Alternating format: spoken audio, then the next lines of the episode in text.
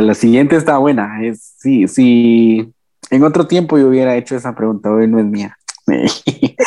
Dice, hace ya un tiempo estoy pidiéndole a Dios por la persona indicada para mí. A pesar de que han llegado muchas personas a mi vida llenando mis expectativas, expectativas físicas y emocionales, mas no compartiendo las mismas creencias religiosas, me he alejado de todas esas personas, quedando con la incertidumbre de que, ¿y si hubiera funcionado? Y preguntándome cómo voy a saber cuando esa persona sea la indicada. ¿Sandrita? Yo, bueno, pues a mí me, me causó un poco de, de sorpresa porque es una pregunta que sería cualquiera, pero cuando uno tiene los principios básicos, ella decía que uh, no tienen las mismas creencias religiosas. Y esto es un punto bien marcado porque podemos ser compatibles en muchas áreas, pero tarde o temprano la diferencia se va a notar. Se va a notar, escrito está, el yugo desigual se va a marcar hasta el último momento y como dice la palabra, tú no sabes, dice Corintios, si vas a convertirlo o no. Y entonces va a marcar una diferencia con la crianza de los hijos. Eso por un lado, ya, ya de a sí, si, es un creyente firme, no debería de estar pensando en buscar personas fuera del yu. Muchos me decían a mí, ay sí, pero a veces los de afuera son mejores que los cristianos porque son, son más genuinos los de afuera que los cristianos. Y entonces yo le decía, bueno, de todo hay, pero por regla no se debería buscar afuera lo que hay adentro. Ahora, ¿cómo sí? Yo, yo, la responsabilidad que uno tiene, yo tengo, primero la, la, atracción física, ¿no? Me gustó. Y si me gustó, ¿qué voy a hacer? Entrar en una amistad, conocerlo ni modo que, ay, no, es que Dios me dijo que es mentira, Dios no le dijo nada. Usted va y relaciones, se tenga amistad. Primero desarrolle una relación de amistad con la persona. Conozca su lado feo, porque lo tiene, conozca su lado agradable, conozca sus debilidades. Y mire si está dispuesta a aguantar esas debilidades y, y admirar sus fortalezas. Aprenda a conocer el corazón si es hombre, aprenda a ministrar el corazón de la mujer. Y si usted es mujer, aprenda a ver cómo va a sostener y a rodear al varón. Y cuando dice, no, no, no lo aguanto, mi hijita no es ese, o no es usted la que no quiere hacer nada. Entonces, es una evaluación que tiene que hacer uno, no solo de la persona a la que uno está buscando, sino también, ¿está uno preparado? Está uno preparado porque si uno no está sana, ¿qué está trayendo? Miren, a veces uno trae problemas de familia, de papá, falta de papá y anda buscando en un novio un papá que la cuide, que la diga, y cuando ya le ordena, eso ya no me gustó. O sea, primero mi condición, y muchas veces no está en las relaciones de afuera, sino está en mi condición personal el problema para encontrar a alguien.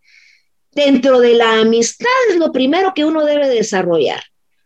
Bajo mi experiencia y, mis eh, errores, creo que lo que uno debe desarrollar genuinamente es una amistad. Estar en la línea de Dios, tener los mismos principios y eso va a dar como va a dar lugar a que en el corazón se siente, es que uno uno siente, uno siente literalmente me gusta, pero no me conviene. Ah, pero me gusta más, sí, pero no te conviene. Y miren, jóvenes, la realidad es que los papás, especialmente las mamás, Dios nos da esa sabiduría y ese discernimiento. Es increíble, pero de veras que hay un discernimiento de parte de los papás hacia los hijos que Dios nos los da. Y nosotros damos el consejo. Ahora los patólogos dicen, no, yo quiero. No es que uno los ate, es que se soltó la palabra. Se soltó la palabra y no se No es que los salen a uno. Sí, no se lo da a uno, sale del cielo, ¿verdad? Entonces dice, hay que comenzar a ver, hay que comenzar a ver cómo, cómo es, porque eh, ahí escribían amistad corta y matrimonio largo. El matrimonio usted no sabe cómo le va a resultar. A veces ponen una bonita cara durante un tiempo, pero ya casados sacan la garra y sacan la diferencia. Yo siento que es tener un conocimiento exacto de cómo somos desarrollar esa amistad, esa relación. Y cuando ya desarrollo relación, ¿por qué con uno? ¿Por qué uno? ¿Por qué no tengo amistad con varios? Y cuando tengo varios, tengo las opciones. Puedo ver, puedo, puedo, estar. ¿Cuál es la necesidad de, de, uno? Ya no, desarrollar la amistad, qué hermosa es la amistad. Y, luego ver, ya, ya, ya uno va diciendo, ay no, qué especial es este, qué especial es el otro, qué especial. Y ya va uno cediendo con su corazón y va entregando las emociones a Dios. Señor, me gusta, pero no quiero, guárdame mi corazón. Y lo último que hacemos es decirle a Dios, guarda mi corazón, sino, Señor, este me gusta, por favor, dámelo. Señor, por favor, que haya gracia delante de él. No, no, no, ya estamos poniendo una condición. Es lo que pienso. Bueno, tiene más experiencia con jóvenes. en, primera de Juan, eh, capítulo 3 y versículo 21 dice, si nuestro corazón no nos reprende, confianza tenemos en Dios. Y Dios nos habla eh, a través de nuestro corazón. Y, ahí no hay, ahí no hay pierde, ¿verdad? O sea, Dios nos dice, ahí no es, ahí sí es. Y si sumamos lo que comentaba Sandrita, que las mamás eh, nos conocen muy bien, ¿verdad? Hasta la forma de caminar. Entonces nos dice, ¿por qué esto? ¿Por qué lo otro? Entonces, yo creo, para complementar esto, hay que ver tres cosas. Ah, pero antes de hablar de esas tres cosas, lastimosamente, el que alguien vaya a una iglesia y que se llame cristiano no nos da la garantía que va a ser un buen novio o un buen esposo. Entonces, creo que miremos tres cosas. La primera es que para hablar, hablar de una de alguien que va a ser tu novio o tu novia, creo que lo primero que tienes que ver en este caso es esa conexión, ese, ese, ese, ese pegue, ¿verdad?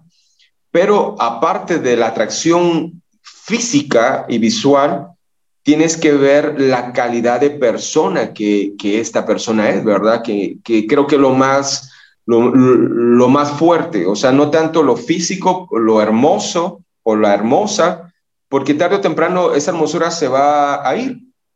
Lo que va a quedar es lo que hay dentro de su corazón. Entonces, lo primero que tienen que evaluar es lo que hay dentro de ellos como personas, como calidad de persona. Lo segundo es que en este caso, cuando ya mires que la cosa ya va más, más para que sean novios, o inclusive desde antes, coméntale tu fe en Dios, porque ese es el, ese es el, gran problema. Empezamos una relación, pero no decimos que somos cristianos. Entonces, cuando decimos que somos, o, medio decimos que somos cristianos, o medio invitamos un día al domingo a ir a la iglesia, ahí la cosa se pone así como, ah, como tensa. Entonces, preferimos no hablar de nuestra fe y, la relación va, va bien. Entonces, desde ahí dentro de tu corazón Dios te está diciendo, por ahí no va la cosa. Y el tercer punto, eh, que cuando tú ya le confieses tu fe en Dios, que tú le digas a esta persona que para ti es sumamente importante que los dos caminen bajo ese mismo, bajo ese mismo camino en la fe en Dios. Si en base a eso, esta persona que en base a lo emocional, en lo físico, lo profesional, casan muy bien. Pero si en lo espiritual no casan bien, entonces estás dándole mayor peso a lo material o a lo físico que a lo espiritual. Entonces ahí es donde tienes que, que balancear. Entonces creo que, que, esos tres puntos son, son, son bien válidos. Lo importante de la persona adentro. Lo segundo es que tú le comentes desde el inicio tu fe en Dios. Y si él, él o ella dice mejor no o miras que cambió algo ahí, entonces definitivamente ahí no es el, el, el, punto que en este caso Dios quiere tenerte ahí. Y lo tercero, que ambos caminen en, en, el, mismo, en el mismo sentir, ¿verdad? Obviamente, alguien, alguien va a buscar más de Dios que el otro. El otro va a ir más o menos, el otro va a ir más más, con más fuerza, pero lo importante es que los dos caminen y que sepan que, que tienen una necesidad de buscar de Dios. inclusive creo que la pregunta, eh, ella, ella misma se responde porque dice que ya hace tiempo estoy pidiéndole a Dios por la persona indicada para mí, o sea, le está pidiendo a la persona indicada. Entonces, dice, a pesar de que ya han llegado muchas personas a mi vida y llenan mis expectativas físicas y emocionales, mas no compartiendo mis mismas creencias, desde ahí ya la pregunta ya se está eh, respondiendo. Así de sencillo. Porque si le estás pidiendo a Dios, pero no tiene tu misma fe, entonces desde ahí ya está eh, resuelta la, la, pregunta, ¿verdad? Entonces, creo que lo importante eh, es que tú le digas tu fe, en quién crees y que caminen. Ya si él va más o menos, pero ahí van, ahí van. Dios pues va a ir obrando en, su caminar, y, pero creo que es muy importante, es muy importante eh, eso, ¿de acuerdo? Ya solo nos quedan tres, dice. Tengo el don de profecía, por lo cual me surge la duda. ¿Cómo saber si lo que siento es parte de Dios y no que esté influenciado por lo que sé de esa persona o si... o cómo saber si es solo un sentir de la carne? Aunado a esto, también eh, me preguntaban, pues como también tiene que ver con, con profecía, eh, ¿cuál es la diferencia entre don de profecía al don de sabiduría? Ok, eh, si quieres, Sandrita, respondo yo esta última y tú respondes la primera. ok, está bien. Va. Ah, eh, la última, si no estoy mal, Byron, es qué diferencia hay entre el don de, profecía y el don de sabiduría. Correcto. Va. En este caso, eh, el don de profecía, pues básicamente es el que habla eh, de parte de Dios, es el que recibe una palabra de parte de Dios para la iglesia. Y en este caso, en 1 Corintios capítulo 14, dice, porque el que habla en lenguas no habla a los hombres, sino a Dios, pues nadie le entiende, aunque el Espíritu habla misterio. Pero miren en lo que dice el versículo 13. Pero el que profetiza habla a los hombres para edificación, exhortación y consolación. Cada vez que nosotros recibamos una palabra de profecía, analicemos esos tres puntos, que la palabra tiene que edificar, tiene que exhortar y tiene que consolar. Por ejemplo, hace muchos años había un líder de jóvenes, obviamente no en la iglesia, era otra iglesia, y total de que él eh, en un, él, él hizo una fogata para jóvenes, pero había una chica que le gustaba. Entonces él, él, uh, bien pila de verdad, este, empezó la fogata, un momento de adoración y todos hablando en lenguas y en eso él se acerca a la señorita que le gustaba y le da una palabra de profecía. Y le dice, Dios dice que tú vas a ser la esposa que yo esté que yo estoy orando. Tú vas a ser la mamá de mis hijos. Tú vas a ser y total que ella, ella tenía novio y era un noviazgo de cinco años. Entonces pregunto, en base al ejemplo que les estoy poniendo. Esa palabra de profecía era de edificación, era de exhortación y era de consolación, consolación para él de seguro. Entonces, la palabra de profecía o el don de profecía, en este caso es eh, fuera de, de, lo humano, ¿verdad? Es lo que yo recibo de parte de Dios, el sentir que Dios pone en nuestro corazón cuando nos acercamos a Él entonces yo doy esa, esa palabra de profecía. Ahora, la palabra de sabiduría es básicamente es hablar con entendimiento, es dar un buen consejo. Por ejemplo, Jerry Leach, yo hablo mucho con él, él tiene el don de palabra de sabiduría. Yo llego con él y digo, mira, Jerry, fíjate que tengo este inconveniente o tengo este problema, aconsejame. Y miren ustedes, de verdad, Dios lo usa de una forma increíble. Entonces, en pocas palabras, la palabra de sabiduría es aconsejar, pero un consejo que obviamente uno dice, wow, increíble, es, es, un consejo tremendo. Y cuando uno lo pone en práctica, se hace realidad. Y el don de profecía es aquel que recibe una, una revelación o una palabra de parte de Dios y en este caso yo se la doy a otra persona. Y quiero, quiero, quiero hacer un, un paréntesis. La palabra de profecía normalmente es aquella palabra cuando alguien dice, eh, Dios dice esto o Dios me muestra esto y empieza a hablar. Eso se puede hacer una palabra, o sea, o se puede expresar públicamente. Hay quienes Dios les habla, pero les da temor hablarlas. Y total de que hay, hay hermanos o hermanas que agarran un papel y en vez de decirlo públicamente lo escriben. Y cuando termina el servicio o en pleno servicio se le acerca a la persona, que en este caso es la palabra, y le da el papelito, le dice, mira hermano, mi hermana, Dios me puso esto en mi corazón y se lo da, ¿verdad?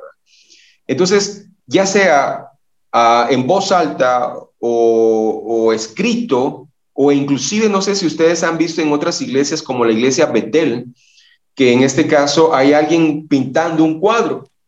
Entonces, alguien en base a, lo que Dios está dando a su corazón, pues esta persona está pintando ese cuadro y cuando termina de pintar ese cuadro, pues se lo da a una persona, le dice, mira, Dios pone esto en mi corazón y aquí está ese cuadro.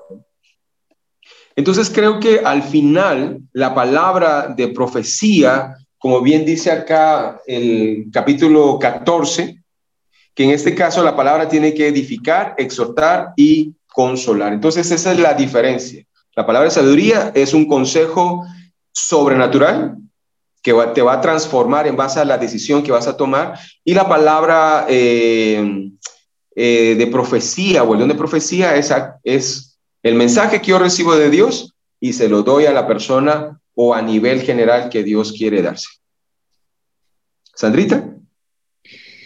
Eh, en base a lo que digo del don de profecía, de cómo saber si, si es de parte de Dios eh, y que no está influenciado por lo que sé de esa persona, o si es sentir de la carne, esto va a ser un proceso porque realmente no es fácil cuando uno inicia en dando la palabra, el don de profecía, la palabra profética. No realmente eh, va a haber una perfección, sino que es un caminar. Mientras uno va caminando con Dios en, la, eh, en un desarrollo de la intimidad con Dios, se va avanzando y se va guiando. A mí me llama la atención la palabra en Isaías 30 eh, del 18 al, al 21. Fíjese que en el 21 dice, entonces tus oídos oirán a tus palabras que digan, este es el camino, andad por él y no echéis a la mano derecha, ni tampoco torzáis a la mano izquierda. Pero estaba hablando de una intimidad con Dios donde Él nos va a ir guiando. Y en ese guiar eh, eh, a veces van a hacer esa, e, esa, palabra. Uno dice, lo siento, pero como es mi amiga, ¿a, poco no se le puede dar una amiga porque uno lo quiere? Es más fácil pedir por una persona que uno quiere a una persona que uno quiere. Y justamente lo, yo siento, al menos en mis inicios de la palabra, cuando empecé a darla, se me daba hacia la persona que yo quería porque estaba íntimamente relacionada con ella, conocía sus problemas, me iba a orar con Dios, empezaba a clamar por la necesidad de mi amiga y estando en la presencia de Dios, Dios me decía, es esto, esto, esto. Entonces yo llegaba y le decía, mira, Dios me dijo esto, esto, esto. ¿Cómo discernía que era de Dios o era de mi corazón? Yo le entregué mi corazón a Dios. Y como le entregué mi corazón, dice, encomienda a Jehová tu camino y él enderezará tu senda. Entonces, en un inicio probablemente estaba la mezcla entre cuánto la amo, cuánto tengo pena por lo que está pasando, eh, quiere un consejo, no lo tengo, pero voy con Dios, siento que Dios me lo habló y en ese sentir de Dios lo estoy dando, no lo estoy dando como un consejo personal, pero va involucrado que el amor de Dios. Y el amor de Dios dice, cubre multitud de errores, porque si realmente fue más mi sentir del amor por esa persona que la palabra que recibí de Dios, es tal el amor que Dios va a cubrir ese error de decir que Dios me lo dijo cuando fue mi corazón, pero la persona que lo recibió lo va a recibir bien, porque en el camino Dios se encarga de enderezarlo, Dios se encarga de cambiarlo, porque no vamos a empezar a ser exactos. Aún a veces sí da pena. Y cuando, yo cuando le hablaba al pastor me le quedaba viendo y, y, y, Dios le habla a uno de muchas maneras, con visión, con entendimiento y uno se da cuenta de los crecimientos. Primero, como te digo, vas con el amor, el amor cubriendo multitud de errores y no vas a saber discernir realmente fue tu corazón, fue Dios, pero sigues en el proceso y de repente te vas a dar cuenta que tienes una impresión fuerte y ¡fum! lo sueltas. Luego vas a estar oyendo a una persona. Yo hay momentos en que no recibo la palabra, sino que estoy escuchando a la persona, pero ya no oigo las palabras, sino inmediatamente Dios me transforma en la palabra a oírle su espíritu y comienzo a conocer su espíritu, comienzo a discernir y entonces yo ya puedo hablar la palabra, ta, ta, ta, ta, porque ya Dios lo dio. Se va creciendo en la intimidad con Dios y Dios de repente eh, eh, comienzan a hablar, pero la visión se va dando clara porque te va hablando la palabra profética en visión. Entonces tú comienzas a ver, no, es esto, porque usted dijo esto, porque pasó esto. Entonces tú comienzas a unir todo lo que él ya vio y, la persona que lo está recibiendo te lo está confirmando. Y todos, en mi experiencia personal, me ha dado más confianza saber que es de Dios porque no tengo un sistema exacto para poder saber que Dios me habló y que es la palabra profética, sino que siempre estoy a la expectativa cómo me la va a dar, y no estoy pensando, mira, quiero palabra. No, yo no estoy sintiendo, no estoy deseando la palabra, porque es el corazón de Dios hacia su pueblo. Y Él sabe si me va a usar. Y, y entonces tú vas a aprender que en el camino una palabra, inmediatamente tú sabes que esa palabra no es para ti, esa palabra es para fulano. Inmediatamente vas a sentir tu corazón y decís, ah, sí, otra vez es la visión, otra vez va a ser la palabra y vas creciendo y eso te va dando certidumbre y te va dando confianza de saber que Dios está contigo. ¿Cómo? La intimidad con Dios y la palabra que tú vas a dar de los requisitos que el pastor ya mencionó, edificar, exhortar y consolar, tiene otro, otro fundamento. Ninguna palabra va contra la escritura, ni está fuera de la escritura ni la palabra de Dios. Una persona que da palabra profética tiene que conocer la escritura, porque es uno de los dones más delicados que deben estar acompañados por enseñanza, por un pastor y que tenga una palabra profética, porque es delicada. Tiene que ser guiados para ser enseñados, porque juega mucho las emociones, juega mucho el enemigo y con la palabra profética siempre va a ser de edificación, el enemigo siempre va a ser de duda. Y si no, y si es, no, y si es que casi siempre la palabra profética no la damos porque nos da pena, porque y saber qué va a decir, y si se enoja y si se molesta, es darla, mire, ponerla en las manos de Dios, porque muchas veces no es palabra agradable y da pena decirlo, pero es conocer el poder de Dios, es dejar que fluya Él. Fácil, no es. Es un proceso, es un aprendizaje. Él te va a ir diciendo, como dice, derecha, derecha, izquierda, izquierda. Él siempre va a ir atrás. Él no va a ser como un bebé que te va diciendo, vamos adelante, deje de gatear, ya está caminando de un pasito. No, él va por atrás y te va diciendo, avanza, sigue avanzando. Yo voy enderezando tu senda. Yo, voy yo, yo te voy impulsando, pero voy detrás de ti. Él va guardando lo que tú vas haciendo porque Él está conociendo que en tu corazón estás queriendo dar lo que Dios te quiera dar para los demás. Y Dios no, no te va a dejar avergonzada nunca, ni se va a salir. Así que la certeza que tienes es que media vez tienes el temor de saber que no puede ser palabra de Dios, te vas a sujetar al Señor para aclamarlo y Él enderezará cada palabra. Recordemos que, que los dones Dios nos los da para edificar la iglesia. Entonces, si tú tienes el don de profecía, Dios te lo dio para edificar la iglesia. Inclusive, este, Pablo decía, eh, qué bueno que hablan ustedes en lenguas, pero el que habla en lenguas habla para con Dios. Entonces viene Pablo y exhorta a que en vez de, de que hablemos lenguas, bueno, que sí hablemos lenguas, pero mejor profeticemos. ¿Por qué? Porque el que profetiza recibe de Dios y en ese caso dice que si hay algún inconverso en la congregación, él escucha y obviamente va a quedar sorprendido, ¿verdad? De lo que está escuchando, pero si escucha hablar en lenguas y eso y lo otro, ¿qué está pasando acá, verdad? Están ebrios como, como lo que pasó en, en Pentecostés. Entonces Pablo dice, mejor profeticen, que es uno de los, de los mejores dones, según lo que comenta la palabra. Entonces, yo lo que voy acá es, eh, solo quería agregar esto, que, que muchas veces eh, a veces es mejor decirle, Señor, tú quieres que yo le dé una palabra profética o de profecía, mejor dicho, a tal persona que es mi amigo, mi amiga, eso y lo otro, pero si tú sientes en tu corazón que como es tu amiga o tu conocido, tal vez, tal vez es el sentimiento, tal vez ha pasado una situación complicada a tu amigo o tu amiga, entonces tal vez evalúa, mete el freno de mano y evalúa, Señor, ¿Es realmente una palabra de profecía la que tú quieres que yo le dé?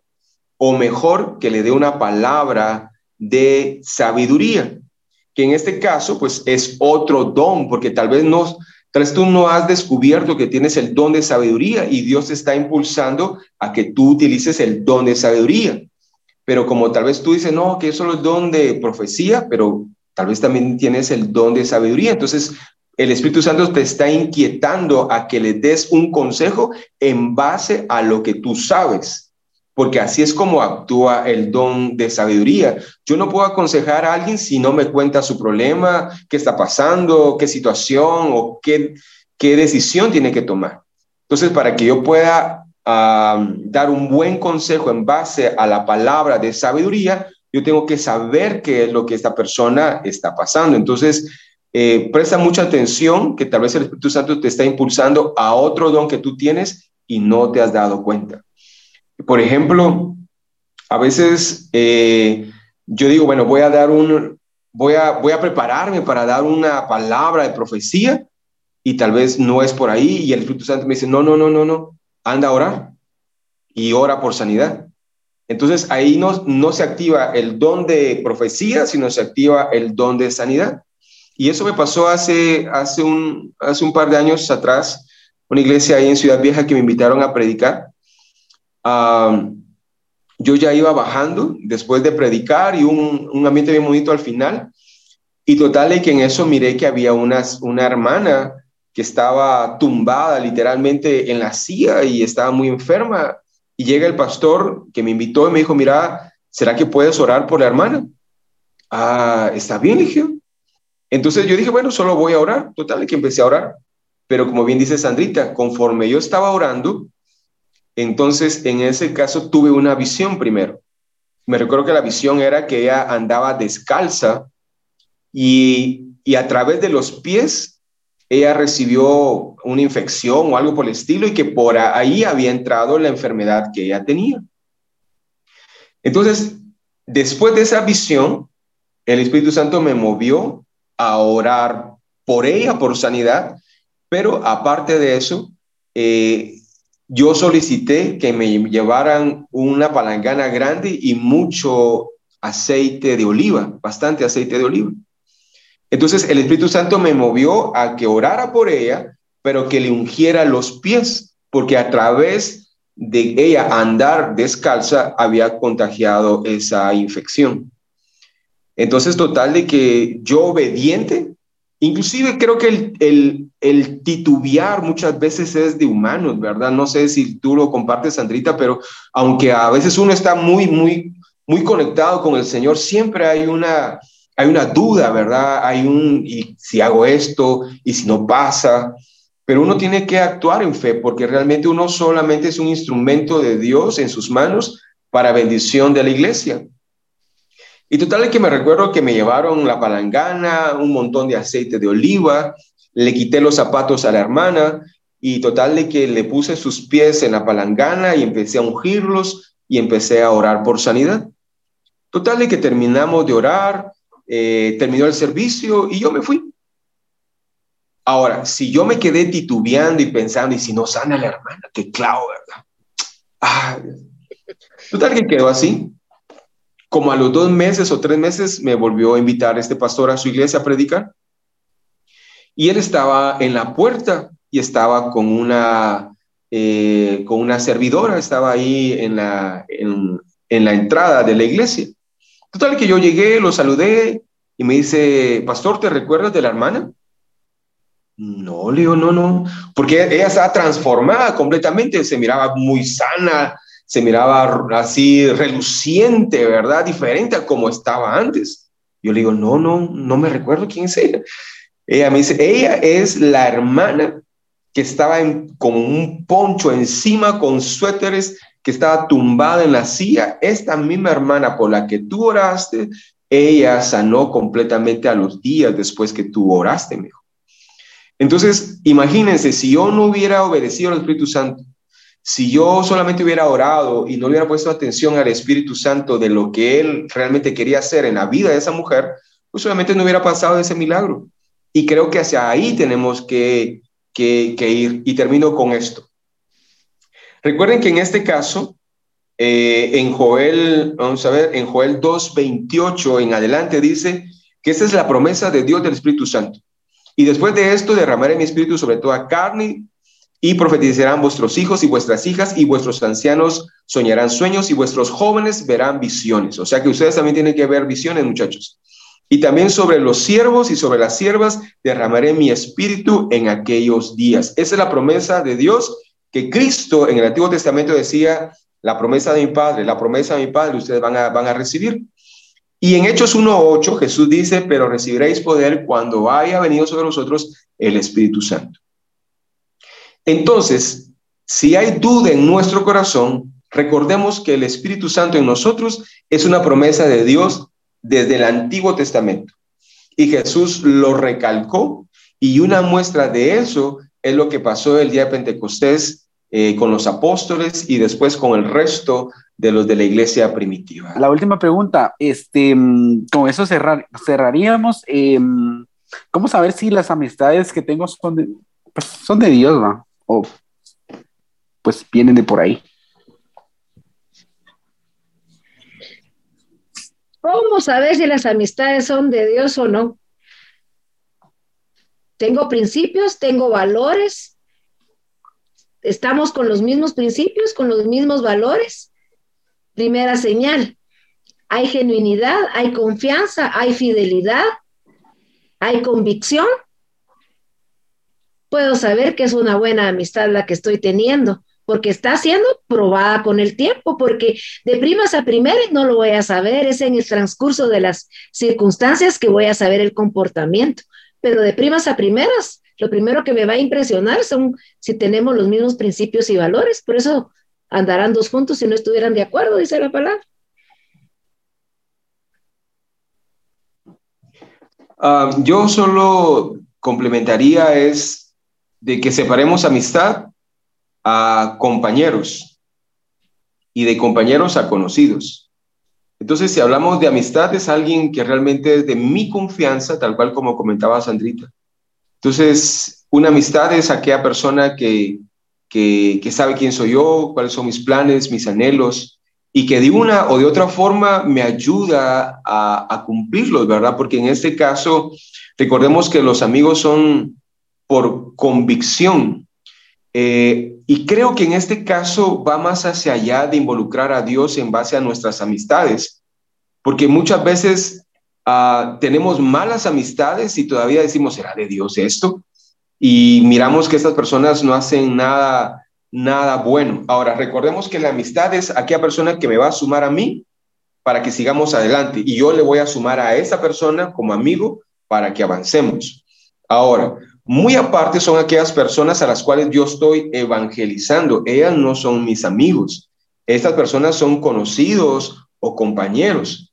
Mis círculos muy, muy cerrados tienen que ser de amigos. Alguien dijo, tienen que ser contados con los dedos de las manos mis amigos. Así que hay que diferenciar entre amigo, compañero o conocido.